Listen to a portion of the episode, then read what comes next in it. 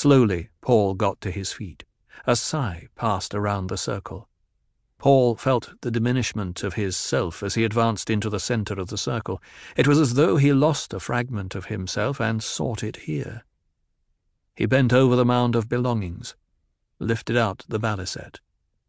A string twanged softly as it struck against something in the pile. I was a friend of Jamis, Paul whispered. He felt tears burning his eyes, forced more volume into his voice. Jamis taught me that when you kill, you pay for it. I wish I'd known Jamis better. Blindly he groped his way back to his place in the circle, sank to the rock floor. A voice hissed, He sheds tears. It was taken up around the ring. Usul gives moisture to the dead. He felt fingers touch his damp cheek, heard the awed whispers. Jessica hearing the voices, felt the depth of the experience, realized what terrible inhibitions there must be against shedding tears. She focused on the words, He gives moisture to the dead. It was a gift to the shadow world. Tears. They would be sacred beyond a doubt. Nothing on this planet had so forcefully hammered into her the ultimate value of water not the water sellers, not the dried skins of the natives, not stillsuits or the rules of water discipline. Here there was a substance more precious than all others. It was life itself, and entwined all around with symbolism and ritual. Water. I touched his cheek, someone whispered. I felt the gift. At first, the fingers touching his face frightened Paul. He clutched the cold handle of the baliset, feeling the strings bite his palm. Then he saw the faces beyond the groping hands, the eyes wide and wondering. Presently the hands withdrew. The funeral ceremony resumed. But now there was a subtle space around Paul, a drawing back as the troop honored him by a respectful isolation. The ceremony ended with a low chant. Full moon calls thee, Shai Hulud shalt thou see, red the night, dusky sky, bloody death didst thou die. We pray to a moon, she is round, luck with us will then abound. What we seek for shall be found in the land of solid ground. A bulging sack remained at Stilgar's feet. He crouched, placed his palms against it. Someone came up beside him, crouched at his elbow, and Paul recognized Chani's face in the hood shadow. Jamis carried thirty-three litres and seven and three thirty-seconds drams of the tribe's water, Chani said. I bless it now in the presence of a Sayadina. Ekeri Akairi, this is the water. Philisin Falasi of Paul Muad'Dib. Kivi Akavi, never the more, Nagalas, Nakelas, to be measured and counted, Ukairan by the heart beats Jean, Jean, Jean of our friend Jamis. In an abrupt and profound silence, Chani turned, stared at Paul. Presently she said, Where I am flame, be thou the coals, where I am dew, be thou the water. Bilal Kaifa, intoned the troop. To Paul Muad'Dib goes this portion, Chani said.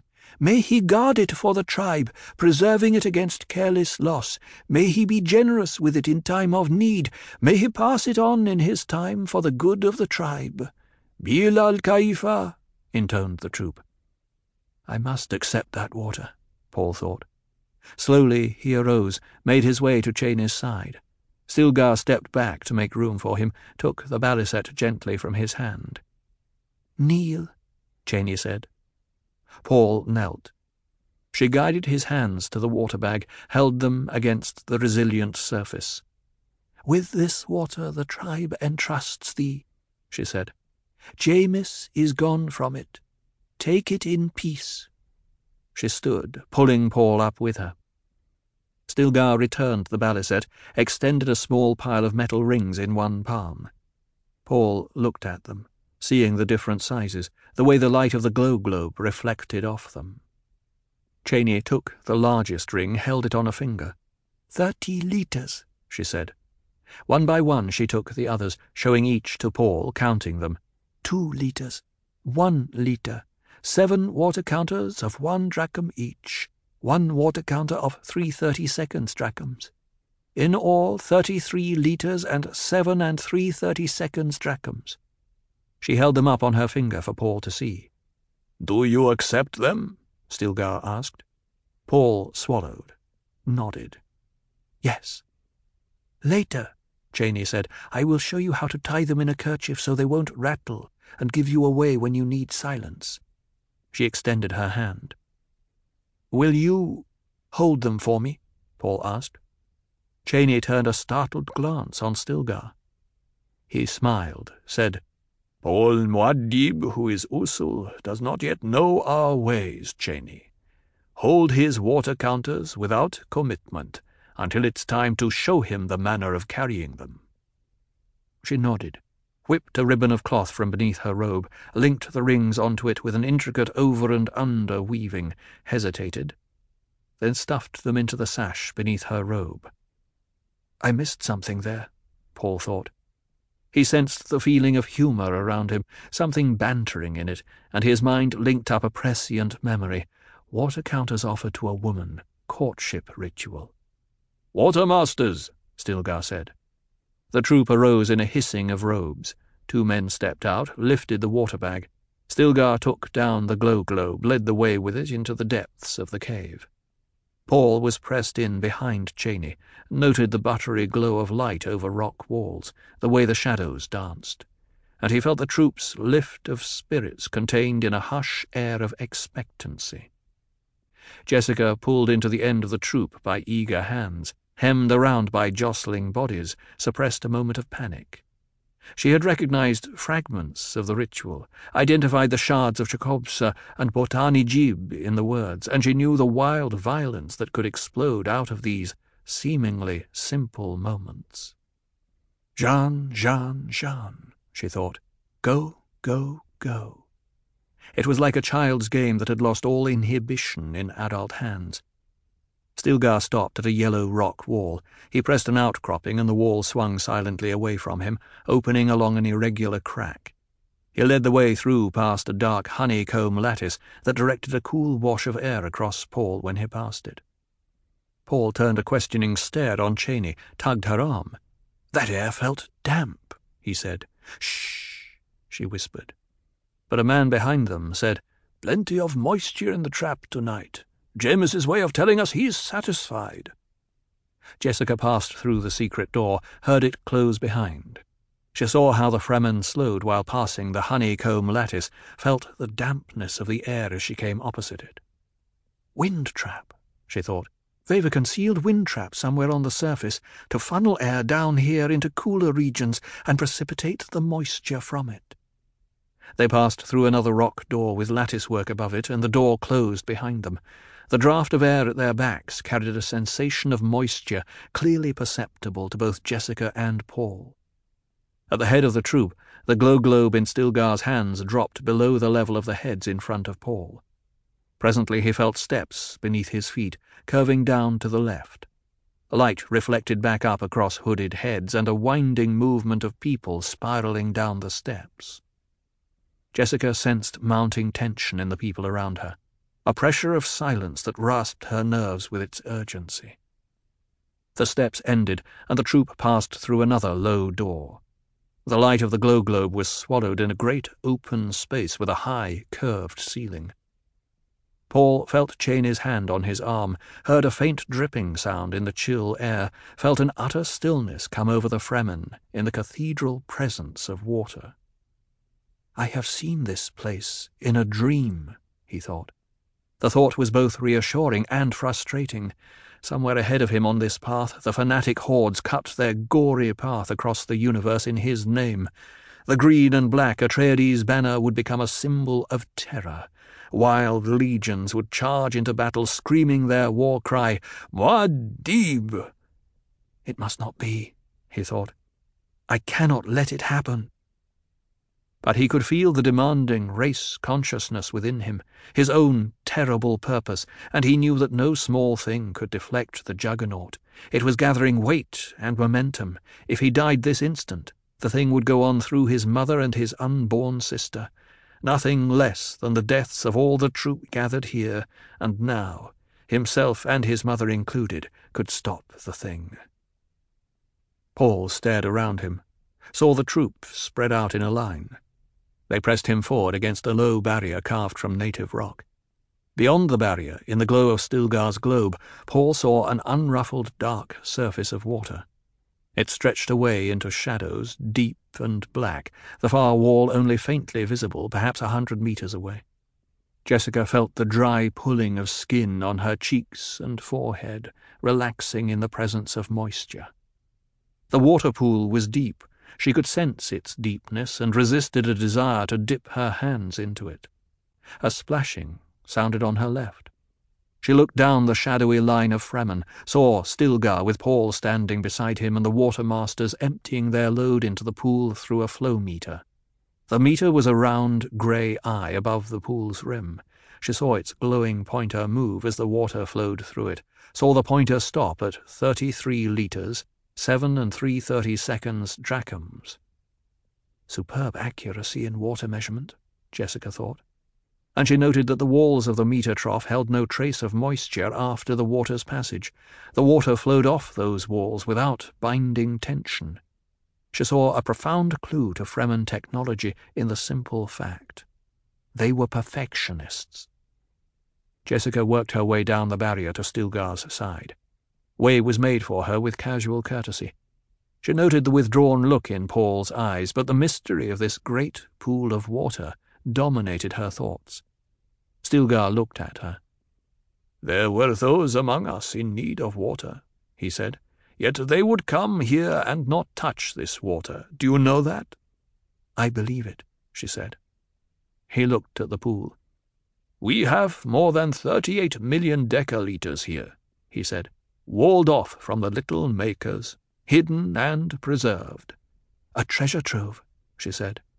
Stilgar lifted the globe to look into her eyes. It is greater than treasure. We have thousands of such caches. Only a few of us know them all. He cocked his head to one side. The globe cast a yellow shadowed glow across face and beard. Hear that? They listened. The dripping of water precipitated from the wind trap filled the room with its presence. Jessica saw that the entire troop was caught up in a rapture of listening. Only Paul seemed to stand remote from it. To Paul, the sound was like moments ticking away. He could feel time flowing through him, the instants never to be recaptured. He sensed a need for decision, but felt powerless to move. It has been calculated with precision, Stilgar whispered. We know to within a million decaliters how much we need. When we have it, we shall change the face of Arrakis. A hushed whisper of response lifted from the troop. Bilal Kaifa. We will trap the dunes beneath grass plantings, Stilgar said, his voice growing stronger. We will tie the water into the soil with trees and undergrowth. Bilal Kaifa, intoned the troop. Each year the polar ice retreats, Stilgar said.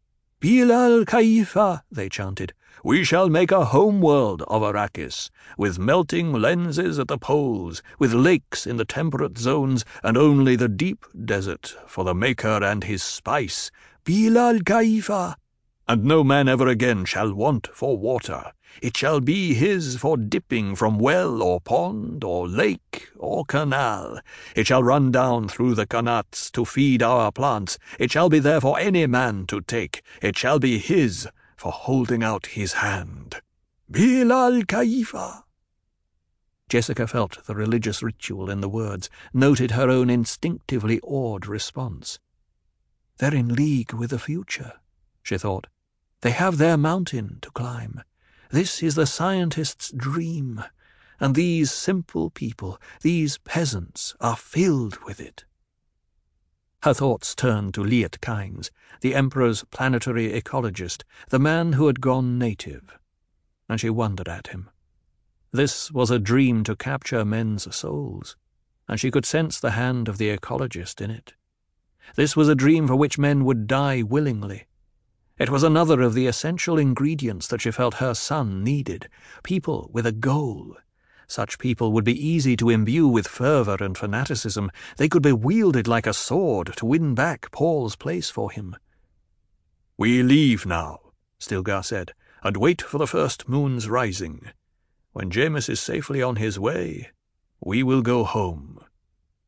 Whispering their reluctance, the troop fell in behind him, turned back along the water barrier, and up the stairs. And Paul, walking behind Chani, felt that a vital moment had passed him, that he had missed an essential decision and was now caught up in his own myth. He knew he had seen this place before, experienced it in a fragment of prescient dream on faraway Caladan, but details of the place were being filled in now that he had not seen. He felt a new sense of wonder at the limits of his gift. It was as though he rode within the wave of time, sometimes in its trough, sometimes on a crest, and all around him the other waves lifted and fell, revealing and then hiding what they bore on their surface. Through it all, the wild jihad still loomed ahead of him, the violence and the slaughter.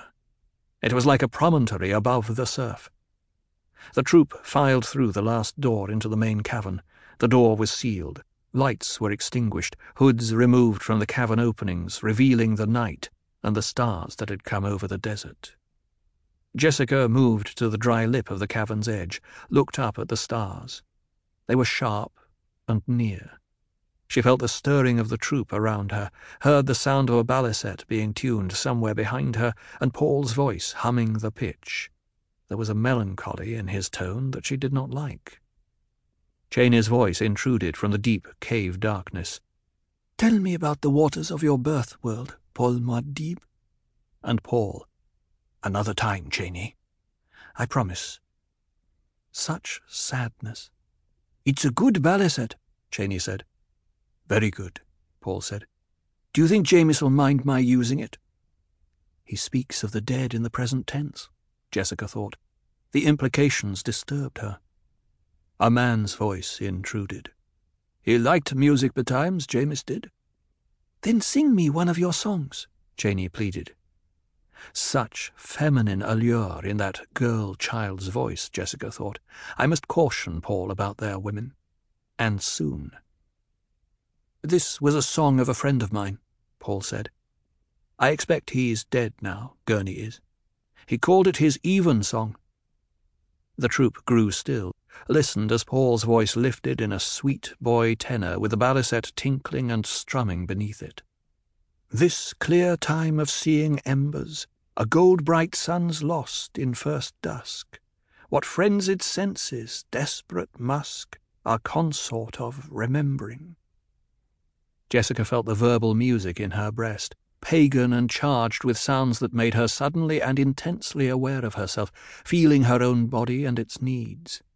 She listened with a tense stillness. Night's pearl-censored requiem, tis for us. What joys run, then, bright in your eyes? What flower-spangled amores pull at our hearts? What flower-spangled amores fill our desires? And Jessica heard the after stillness that hummed in the air with the last note. Why does my son sing a love song to that girl child? she asked herself. She felt an abrupt fear. She could sense life flowing around her, and she had no grasp on its reins. Why did he choose that song? she wondered. The instincts are true sometimes. Why did he do this? Paul sat silently in the darkness, a single stark thought dominating his awareness. My mother is my enemy. She does not know it, but she is. She is bringing the jihad. She bore me. She trained me. She is my enemy. The concept of progress acts as a protective mechanism to shield us from the terrors of the future from Collected Sayings of Muad'Dib by the Princess Irulan. On his seventeenth birthday, Feyd-Rautha Harkonnen killed his 100th slave gladiator in the family games. Visiting observers from the imperial court, a count and Lady Fenring, were on the Harkonnen homeworld of Giedi Prime for the event, invited to sit that afternoon with the immediate family in the golden box above the triangular arena.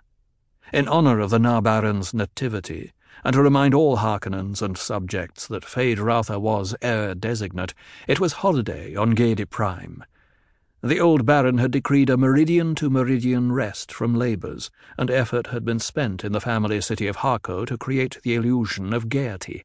Banners flew from buildings, new paint had been splashed on the walls along Court Way.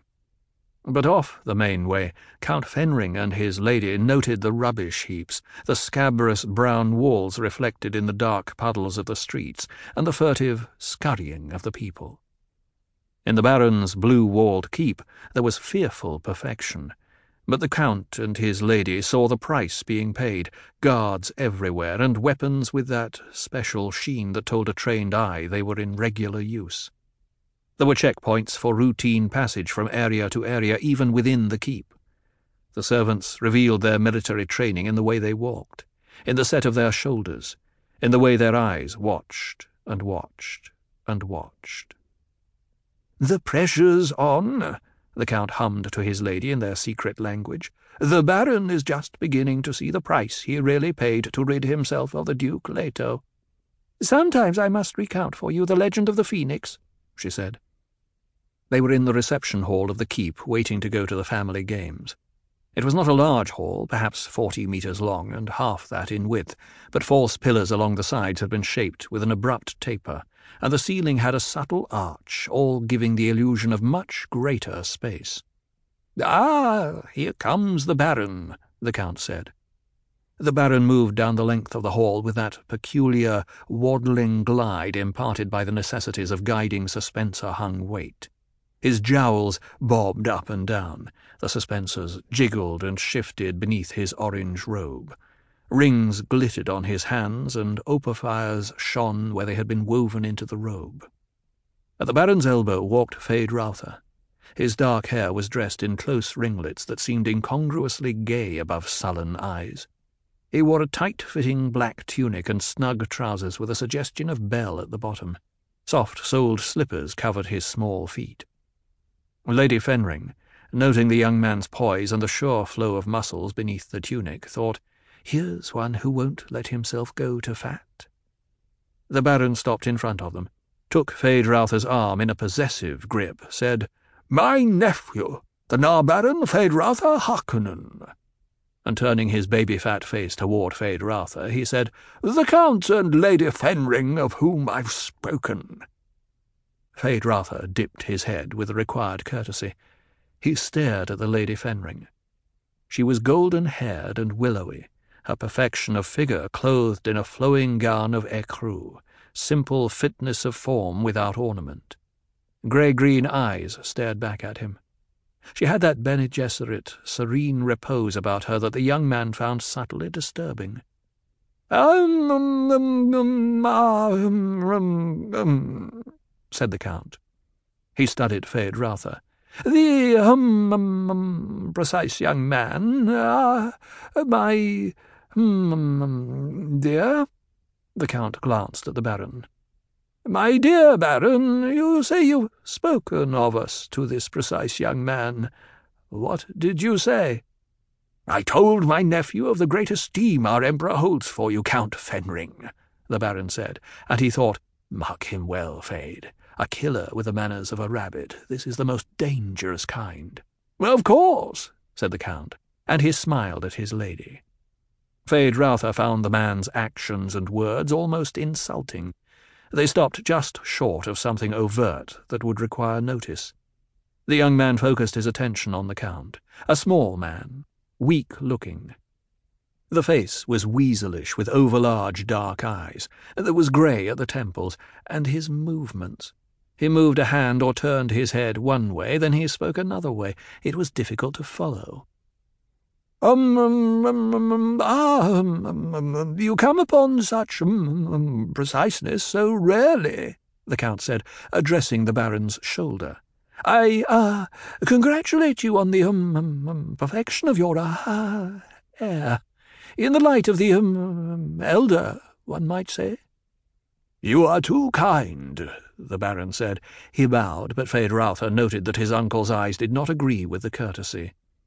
When you're um, um, ironic, that uh, suggests you're um, thinking deep thoughts, the Count said. There he goes again, Feyd-Rautha thought.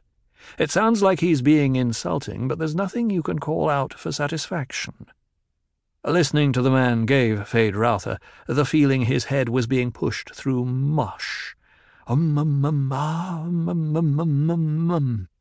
Feyd-Rautha turned his attention back to the Lady Fenring. We're, uh, taking up too much of this young man's time, she said. I understand he is to appear in the arena today.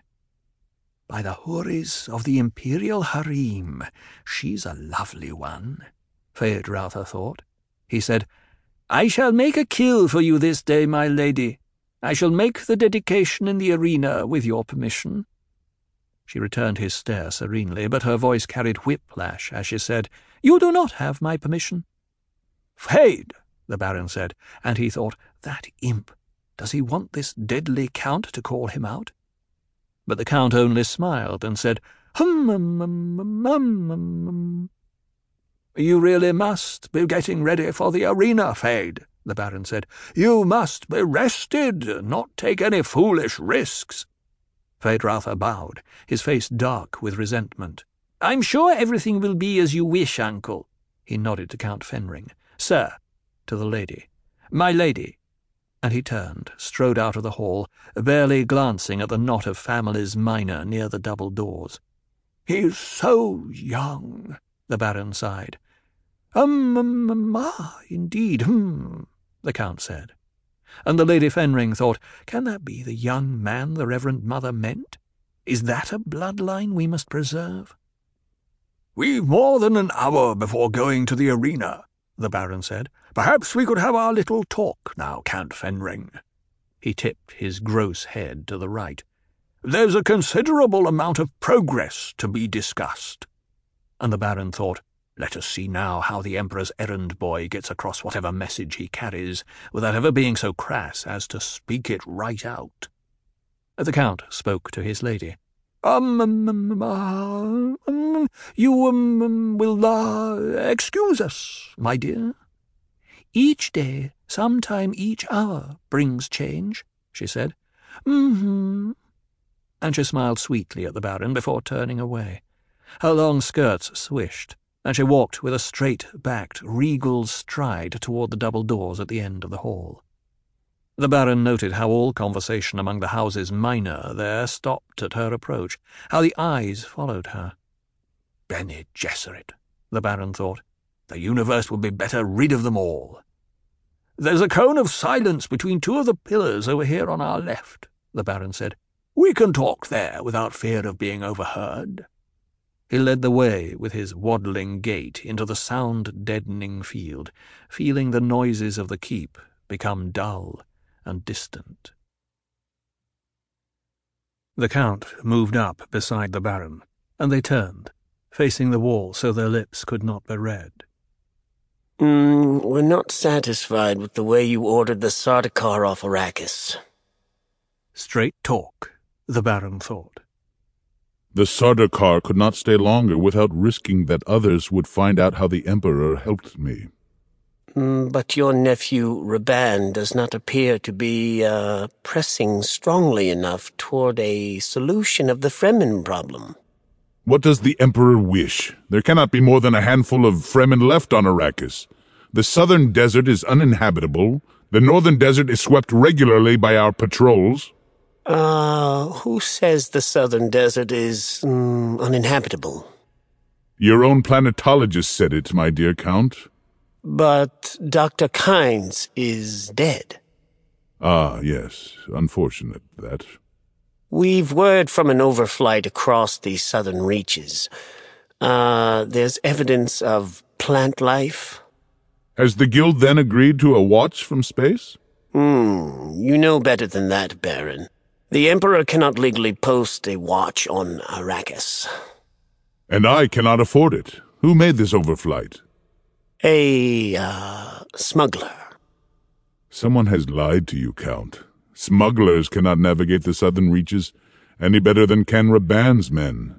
Storm, sand static, and all that, you know. Navigation markers are knocked out faster than they can be installed. Hmm, we'll discuss various types of static, uh, another time. Ah, the Baron thought.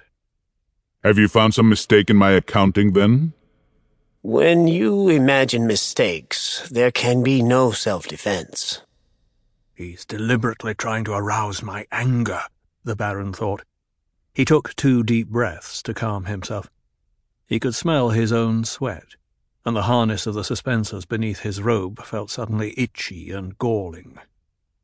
The Emperor cannot be unhappy about the death of the concubine and the boy. They fled into the desert. There was a storm. Yes, there were so many convenient accidents. I do not like your tone, Count. Mm, anger is one thing, violence another. Let me caution you. Should an unfortunate accident uh, occur to me here, the great houses all would learn what you did on Arrakis. They've long suspected how you do business. The only recent business I can recall was the transportation of several legions of Sardaukar to Arrakis. You think you could hold that over the Emperor's head? I wouldn't think of it. Sardaukar commanders could be found who'd confess they acted without orders because they, uh, wanted a battle with your Fremen scum. Many might doubt such a confession. The threat staggered the Baron. Are Sardaukar truly that disciplined? he wondered. The Emperor does wish to audit your books. Any time. You, uh, have no objections? None. My CHOAM Company directorship will bear the closest scrutiny. And he thought, let him bring a false accusation against me and have it exposed. I shall stand there, Promethean, saying, Behold me, I am wronged. Then let him bring any other accusation against me, even a true one. The great houses will not believe a second attack from an accuser once proved wrong. No doubt your books will bear the closest scrutiny. Why is the Emperor so interested in exterminating the Fremen? You wish the subject to be changed, eh? It is the Sardaukar who wish it, not the Emperor. They uh, needed practice in killing, and they hate to see a task left undone. Does he think to frighten me by reminding me that he is supported by bloodthirsty killers? The Baron wondered. A certain amount of killing has always been an arm of business. But a line has to be drawn somewhere. Someone must be left to work the spice. Ha! You think you can harness the Fremen? There never were enough of them for that, but the killing has made the rest of my population uneasy. It's reaching the point where I'm considering another solution to the Arakeen problem, my dear Fenring, and I must confess the Emperor deserves credit for the inspiration. Ah? You see, Count, I have the Emperor's prison planet, Salusa Secundus to inspire me. The Count stared at him with glittering intensity. What possible connection is there between uh, Arrakis and Salusa Secundus? The Baron felt the alertness in Fenring's eyes. No connection yet. Yet? You must admit, it'd be a way to develop a substantial workforce on Arrakis, use the place as a prison planet, Mm, you anticipate an increase in prisoners? There has been unrest. I've had to squeeze rather severely, Fenring. After all, you know the price I paid that damnable guild to transport our mutual force to Arrakis? That money has to come from somewhere. I suggest you not use Arrakis as a prison planet without the Emperor's permission, Baron. Of course not. Another matter. We learned that Duke Leto's mentat, Thufir Hawat, is not dead, but in your employ. I could not bring myself to waste him. You lied to our Sardaukar commander when you said Hawat was dead. Only a white lie, my dear Count. I hadn't the stomach for a long argument with the man. Hmm, was Hawat the real traitor? Oh, goodness, no. It was the false doctor. The Baron wiped at perspiration on his neck. You must understand, Fenring. I was without a mentat. You know that. I've never been without a mentat. It was most unsettling. How could you get Hawat to shift allegiance? His duke was dead. The Baron forced a smile. There's nothing to fear from Hawat, my dear Count. The mentat's flesh has been impregnated with a latent poison. We administer an antidote in his meals. Without the antidote, the poison is triggered. He'd die in a few days. Hmm, withdraw the antidote. But he's useful. And he knows too many things no living man should know. You said the Emperor doesn't fear exposure. Don't play games with me, Baron. When I see such an order above the Imperial seal, I'll obey it. But I'll not submit to your whim. Mm, you think it whim? What else can it be? The Emperor has obligations to me too, Fenring. I rid him of the troublesome Duke. With the help of a few Sardaukar. Where else would the Emperor have found a house to provide the disguising uniforms to hide his hand in this matter? He has asked himself the same question, Baron, but with a slightly different emphasis. The Baron studied Fenring, noting the stiffness of jaw muscles, the careful control. Ah, now I hope the Emperor doesn't believe he can move against me in total secrecy. He hopes it won't, uh, become necessary. The Emperor cannot believe I threaten him. The Baron permitted anger and grief to edge his voice, thinking, Let him wrong me in that.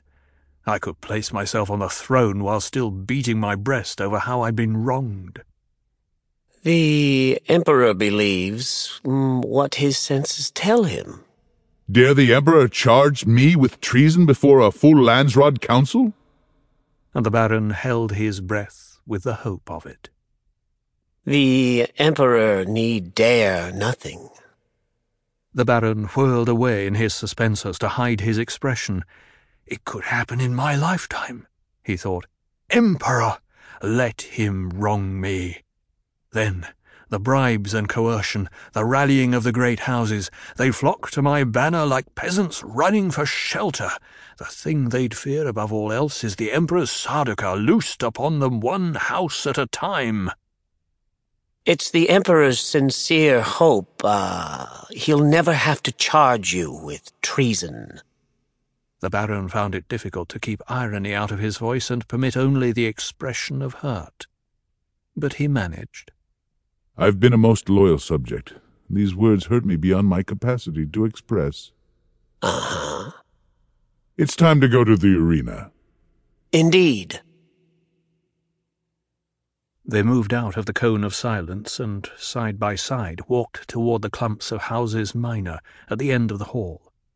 A bell began a slow tolling somewhere in the keep, twenty-minute warning for the arena gathering. The houses minor uh, wait for you to lead them, the Count said, nodding toward the people they approached. Double meaning. Double meaning, the Baron thought.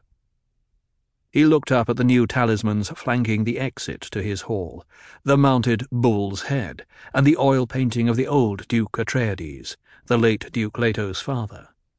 They filled the Baron with an odd sense of foreboding and he wondered what thoughts these talismans had inspired in the Duke Leto as they hung in the halls of Caladan and then on Arrakis, the bravura father and the head of the bull that had killed him. Mankind has uh, only one mm, science, the Count said as they picked up their parade of followers and emerged from the hall into the waiting room, a narrow space with high windows and floor of patterned white and purple tile. And what science is that? The Baron asked. It's the, um, uh, science of uh, discontent, the Count said. The houses minor behind them, sheep-faced and responsive, laughed with just the right tone of appreciation, but the sound carried a note of discord as it collided with the sudden blast of motors that came to them when pages threw open the outer doors, revealing the line of ground cars, their guidon pennants whipping in a breeze. The Baron raised his voice to surmount the sudden noise, said, I hope you'll not be discontented with the performance of my nephew today, Count Fenring. I, uh, am filled, um, um only with a um, sense of anticipation, yes, the Count said. Always in the, ah, uh, process verbal, one, um, uh, must consider the, uh, office of origin. The Baron did his sudden stiffening of surprise by stumbling on the first step down from the exit. Process verbal. That was a report of a crime against the Imperium but the Count chuckled to make it seem a joke, and patted the Baron's arm. All the way to the arena, though, the Baron sat back among the armoured cushions of his car, casting covert glances at the Count beside him, wondering why the Emperor's errand boy had thought it necessary to make that particular kind of joke in front of the house's minor. It was obvious that Fenring seldom did anything he felt to be unnecessary, or used two words where one would do or held himself to a single meaning in a single phrase. They were seated in the golden box above the triangular arena, horns blaring, the tiers above and around them jammed with a hubbub of people and waving pennants. When the answer came to the Baron. My dear Baron, the Count said, leaning close to his ear, you know, don't you, that the Emperor has not given official sanction to your choice of heir? The Baron felt himself to be within a sudden personal cone of silence produced by his own shock. He stared at Fenring, barely seeing the Count's lady come through the guards beyond to join the party in the golden box. That's really why I'm here today, the Count said. The Emperor wishes me to report on whether you've chosen a worthy successor. There's nothing like the arena to expose the true person from beneath the mask, eh? The Emperor promised me free choice of heir, the Baron grated. We shall see, Fenring said, and turned away to greet his lady. She sat down, smiling at the Baron, then giving her attention to the sand floor beneath them, where Feyd-Rautha was emerging in gill and tights, the black glove and the long knife in his right hand, the white glove and the short knife in his left hand. White for poison, black for purity, the Lady Fenring said. A curious custom, isn't it, my love? Um, um, um, the Count said. The greeting cheer lifted from the family galleries, and Feyd-Rautha paused to accept it, looking up and scanning the faces, seeing his cousine and cousins, the demi-brothers, the concubines and out-freyn relations. They were so many pink trumpet mouths yammering amidst a flutter of colourful clothing and banners. It came to Feyd-Rautha then that the packed ranks of faces would look just as avidly at his blood as at that of the slave gladiator. There was not a doubt of the outcome in this fight, of course. Here was only the form of danger without its substance. Feyd-Rautha held up his knives to the sun, saluted the three corners of the arena in the ancient manner. The short knife in white-gloved hand, white, the sign of poison, went first into its sheath then the long blade in the black-gloved hand, the pure blade that now was unpure, his secret weapon to turn this day into a purely personal victory, poison on the black blade. The adjustment of his body shield took only a moment, and he paused to sense the skin tightening at his forehead, assuring him he was properly guarded. This moment carried its own suspense, and Feyd-Rautha dragged it out with the sure hand of a showman, nodding to his handlers and distractors, checking their equipment with a measuring stare, gyves in place with their prickles sharp and glistening, the barbs and hooks weaving with their blue streamers. Feyd-Rautha signalled the musicians. The slow march began, sonorous with its ancient pomp, and Feyd-Rautha led his troop across the arena for obeisance at the foot of his uncle's box. He caught the ceremonial key as it was thrown. The music stopped. Into the abrupt silence he stepped back two paces, raised the key, and shouted, I dedicate this truth to. And he paused, knowing his uncle would think, the young fool's going to dedicate to Lady Fenring after all and cause a ruckus. To my uncle and patron, the Baron Vladimir Harkonnen, Feyd-Rautha shouted. He was delighted to see his uncle sigh. The music resumed at the quick march, and Feyd-Rautha led his men scampering back across the arena to the Prudence door that admitted only those wearing the proper identification band. Feyd-Rautha prided himself that he never used the Prue door, and seldom needed distractors. But it was good to know they were available this day. Special plans sometimes involved special dangers. Again silence settled over the arena. Feyd-Rautha turned faced the big red door across from him through which the gladiator would emerge. The special gladiator. The plan Thufir Hawat had devised was admirably simple and direct, Feyd-Rautha thought. The slave would not be drugged. That was the danger. Instead, a key word had been drummed into the man's unconscious to immobilize his muscles at a critical instant. Feyd-Rautha rolled the vital word in his mind, mouthing it without sound. Scum.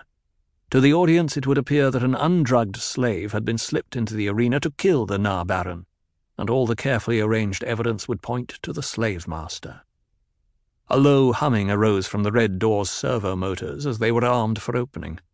Feyd-Rautha focused all his awareness on the door. This first moment was the critical one. The appearance of the gladiator as he emerged told the trained eye much it needed to know. All gladiators were supposed to be hyped on elacca drug to come out kill ready in fighting stance, but you had to watch how they hefted the knife, which way they turned in defense, whether they were actually aware of the audience in the stands. The way a slave cocked his head could give the most vital clue to counter and feint. The red door slammed open. Out charged a tall, muscular man with shaved head and darkly pitted eyes. His skin was carrot-coloured, as it should be from the elacca drug, but Feyd-Rautha knew the colour was paint. The slave wore green leotards and the red belt of a semi-shield, the belt's arrow pointing left, to indicate the slave's left side was shielded. He held his knife sword fashion, cocked slightly outward in the stance of a trained fighter. Slowly he advanced into the arena, turning his shielded side toward Feyd-Rautha and the group at the Prue door. I like not the look of this one, said one of Feyd-Rautha's barbmen. Are you sure he's drugged, my lord? He has the colour, Feyd-Rautha said. Yet he stands like a fighter, said another helper. Feyd-Rautha advanced two steps onto the sand, studied this slave. What has he done to his arm? asked one of the distractors. Feyd-Rautha's attention went to a bloody scratch on the man's left forearm, followed the arm down to the hand as it pointed to a design drawn in blood on the left hip of the green leotards, a wet shape there, the formalized outline of a hawk. Hawk! Feyd-Rautha looked up into the darkly pitted eyes, saw them glaring at him with uncommon alertness.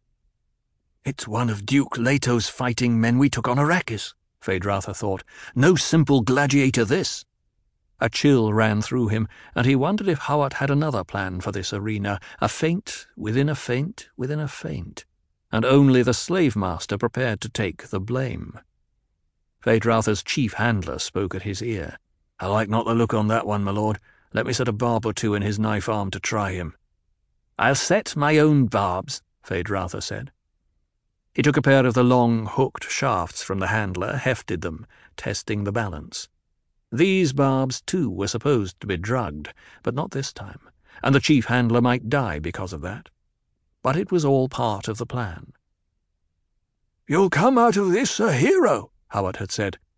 Killed your gladiator man to man and in spite of treachery. The slave master will be executed, and your man will step into his spot. Feyd-Rautha advanced another five paces into the arena, playing out the moment, studying the slave. Already, he knew, the experts in the stands above him were aware that something was wrong. The gladiator had the correct skin colour for a drugged man, but he stood his ground and did not tremble. The aficionados would be whispering among themselves now, see how he stands. He should be agitated, attacking or retreating. See how he conserves his strength, how he waits. He should not wait. Feyd-Rautha felt his own excitement kindle. Let there be treachery in Hawat's mind, he thought. I can handle this slave, and it's my long knife that carries the poison this time, not the short one. Even Hawat doesn't know that. Hi, Harkonnen, the slave called. Are you prepared to die? Deathly stillness gripped the arena. Slaves did not issue the challenge. Now Feyd-Rautha had a clear view of the gladiator's eyes, saw the cold ferocity of despair in them. He marked the way the man stood, loose and ready, muscles prepared for victory. The slave grapevine had carried Hawat's message to this one. You'll get a true chance to kill the na-Baron. That much of the scheme was as they'd planned it, then. A tight smile crossed Feyd-Rautha's mouth. He lifted the barbs, seeing success for his plans in the way the gladiator stood. Hi! Hi! the slave challenged, and crept forward two steps. No one in the galleries can mistake it now, Feyd-Rautha thought. This slave should have been partly crippled by drug-induced terror. Every movement should have betrayed his inner knowledge that there was no hope for him, he could not win.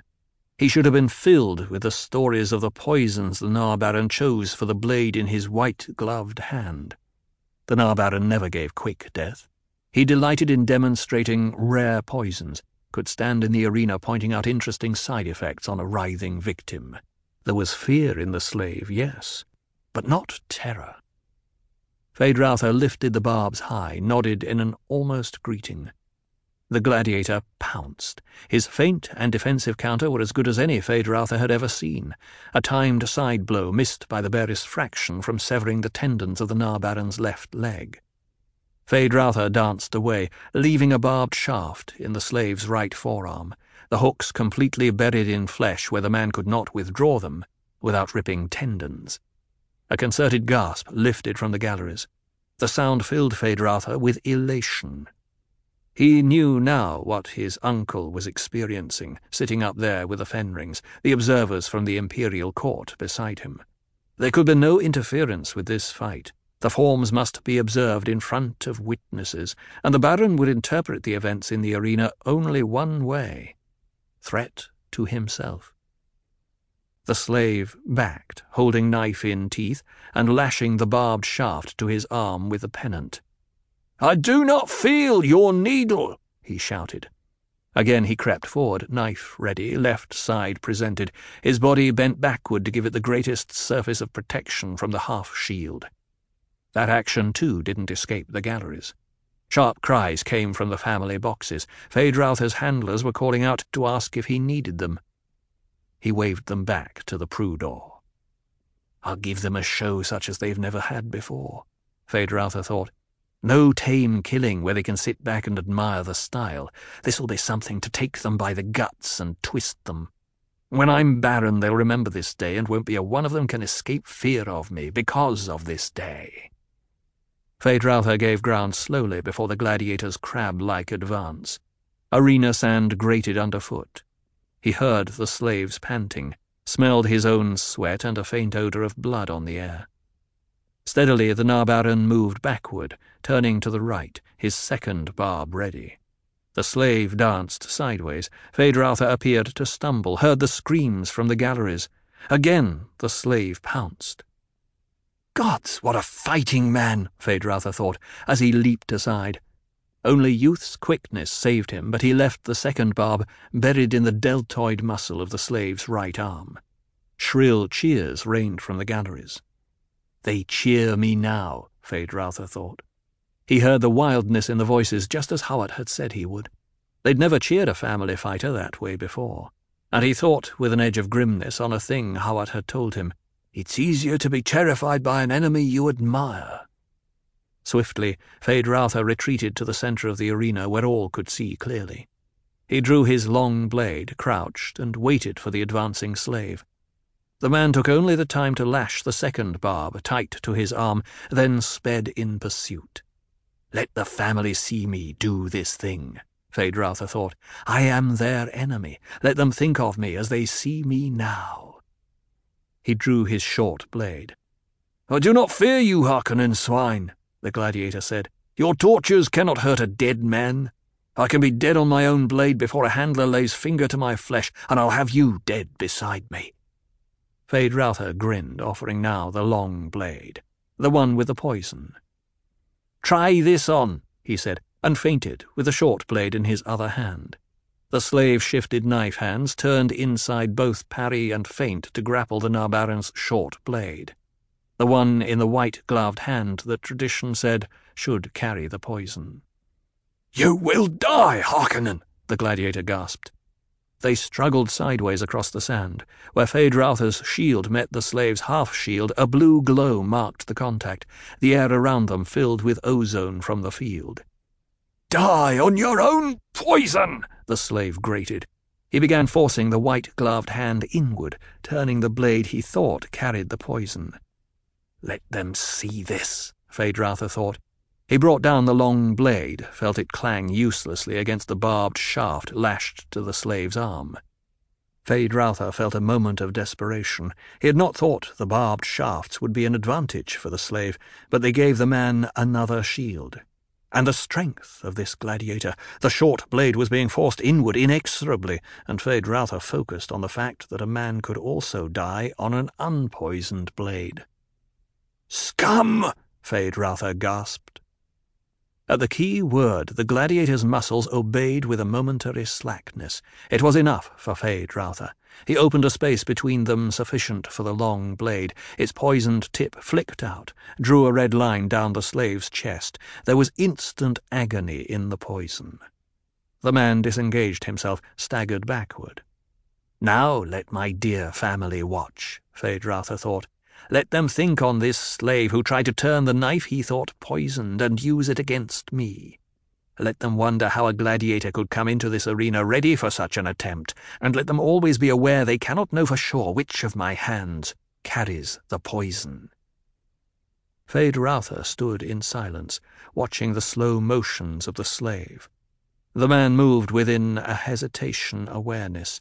There was an orthographic thing on his face now for every watcher to recognize, the death was written there. The slave knew it had been done to him, and he knew how it had been done. The wrong blade had carried the poison. You, the man moaned. Feyd-Rautha drew back to give death its space. The paralyzing drug in the poison had yet to take full effect, but the man's slowness told of its advance. The slave staggered forward as though drawn by a string, one dragging step at a time. Each step was the only step in his universe. He still clutched his knife, but its point wavered. One day, one of us will get you, he gasped. A sad little moue contorted his mouth. He sat, sagged, then stiffened and rolled away from Feyd-Rautha, face down. Feyd-Rautha advanced in the silent arena, put a toe under the gladiator, and rolled him onto his back to give the galleries a clear view of the face when the poison began its twisting, wrenching work on the muscles. But the gladiator came over with his own knife protruding from his breast. In spite of frustration, there was for Feyd-Rautha a measure of admiration for the effort this slave had managed in overcoming the paralysis to do this thing to himself. With the admiration came the realization that here was truly a thing to fear. That which makes a man superhuman is terrifying. As he focused on this thought, Feyd-Rautha became conscious of the eruption of noise from the stands and galleries around him. They were cheering with utter abandon. Feyd-Rautha turned, looking up at them. All were cheering except the Baron who sat with hand to chin in deep contemplation, and the Count and his lady, both of whom were staring down at him, their faces masked by smiles. Count Fenring turned to his lady, said, uh, um, um, um, a resourceful um, um, um, young man, eh, um, uh, my dear? His uh, synaptic responses are very swift, she said. The Baron looked at her, at the Count, returned his attention to the arena, thinking, If someone could get that close to one of mine! Rage began to replace his fear. I'll have the slave master dead over a slow fire this night, and if this count and his lady had a hand in it. The conversation in the Baron's box was remote movement to Feyd-Rautha. The voices drowned in the foot stamping chant that came now from all around. Head! Head! Head! Head! The Baron scowled, seeing the way Feyd-Rautha turned to him. Languidly controlling his rage with difficulty, the Baron waved his hand toward the young man standing in the arena beside the sprawled body of the slave. Give the boy a head. He earned it by exposing the slave master. Feyd-Rautha saw the signal of agreement, thought, They think they honour me. Let them see what I think. He saw his handlers approaching with a saw knife to do the honours, waved them back, repeated the gesture as they hesitated. They think they honour me with just a head, he thought. He bent and crossed the gladiator's hands around the protruding knife handle, then removed the knife and placed it in the limp hands. It was done in an instant, and he straightened, beckoned his handlers. Bury this slave intact with his knife in his hands, he said. The man earned it. In the golden box, Count Fenring leaned close to the Baron, said, A grand gesture, that. True bravura. Your nephew has style as well as courage. He insults the crowd by refusing the head, the Baron muttered. Not at all, Lady Fenring said. She turned, looking up at the tiers around them, and the Baron noted the line of her neck, a truly lovely flowing of muscles, like a young boy's. They like what your nephew did, she said. As the import of Feyd-Rautha's gesture penetrated to the most distant seats, as the people saw the handlers carrying off the dead gladiator intact, the Baron watched them and realized she had interpreted the reaction correctly. The people were going wild, beating on each other, screaming and stamping. The Baron spoke wearily. I shall have to order a fete. You cannot send people home like this, their energies unspent. They must see that I share their elation. He gave a hand signal to his guard, and a servant above them dipped the Harkonnen orange pennant over the box once, twice, three times. Signal for a fete. Feyd-Rautha crossed the arena to stand beneath the golden box, his weapons sheathed, arms hanging at his sides. Above the undiminished frenzy of the crowd, he called, A fete, uncle? The noise began to subside as people saw the conversation and waited. In your honour, Feyd, the Baron called down, and again he caused the pennant to be dipped in signal. Across the arena the Prue barriers had been dropped, and young men were leaping down into the arena, racing toward Feyd-Rautha. You ordered the Prue shields dropped, Baron? the Count asked. No one will harm the lad, the Baron said. He's a hero. The first of the charging mass reached Feyd-Rautha, lifted him on their shoulders, began parading around the arena. He could walk unarmed and unshielded through the poorest quarters of Harko tonight, the Baron said. They give him the last of their food and drink just for his company. The Baron pushed himself from his chair, settled his weight into his suspensors. You will forgive me, please. There are matters that require my immediate attention. The guard will see you to the keep. The Count arose bowed. Certainly, Baron. We're looking forward to the fete. I've, uh, um, um, never seen a Harkonnen fete. Yes, the Baron said, the fete. He turned, was enveloped by guards as he stepped into the private exit from the box. A guard captain bowed to Count Fenring. Your orders, my lord? We will, uh, wait for the worst um, crush to, um, pass, the Count said. Yes, my lord. The man bowed himself back three paces. Count Fenring faced his lady, spoke again in their personal humming code tongue. Hmm, you saw it, of course. In the same humming tongue, she answered. Ah, the uh, lad knew the gladiator wouldn't be uh, drugged. There was a moment of fear, yes, but no surprise. Mm, it was planned. The entire performance. Without a doubt. It stinks of Hawat. Indeed. I demanded earlier that the Baron eliminate Hawat. That was an error, my dear. I see that now. The Harkonnens may have a new Baron ere long. If that's Hawat's plan. That will bear examination, true. The young one will be more amenable to control. For us. After tonight. You don't anticipate difficulty seducing him, my little brood mother? No, my love. You saw how he looked at me. Yes, and I can see now why we must have that bloodline. Indeed. And it's obvious we must have a hold on him. I'll plant deep in his deepest self the necessary prana bindu phrases to bend him. We'll leave as soon as possible. As soon as you're sure. Oh, by all means. I should not want to bear a child in this terrible place. The things we do in the name of humanity. Yours is the easy part. There are some ancient prejudices I overcome. They're quite primordial, you know. Oh, my poor dear. You know this is the only way to be sure of saving that bloodline. I quite understand what we do. We won't fail. Guilt starts as a feeling of failure. There'll be no guilt. Hypnoligation of that Feyd-Rautha's psyche and his child in my womb. Then we go. That uncle. Have you ever seen such distortion? He's pretty fierce. But the nephew could well grow to be worse. Thanks to that uncle. You know, when you think what this lad could have been with some other upbringing, with the Atreides code to guide him, for example. It's sad. Would that we could have saved both the Atreides youth and this one.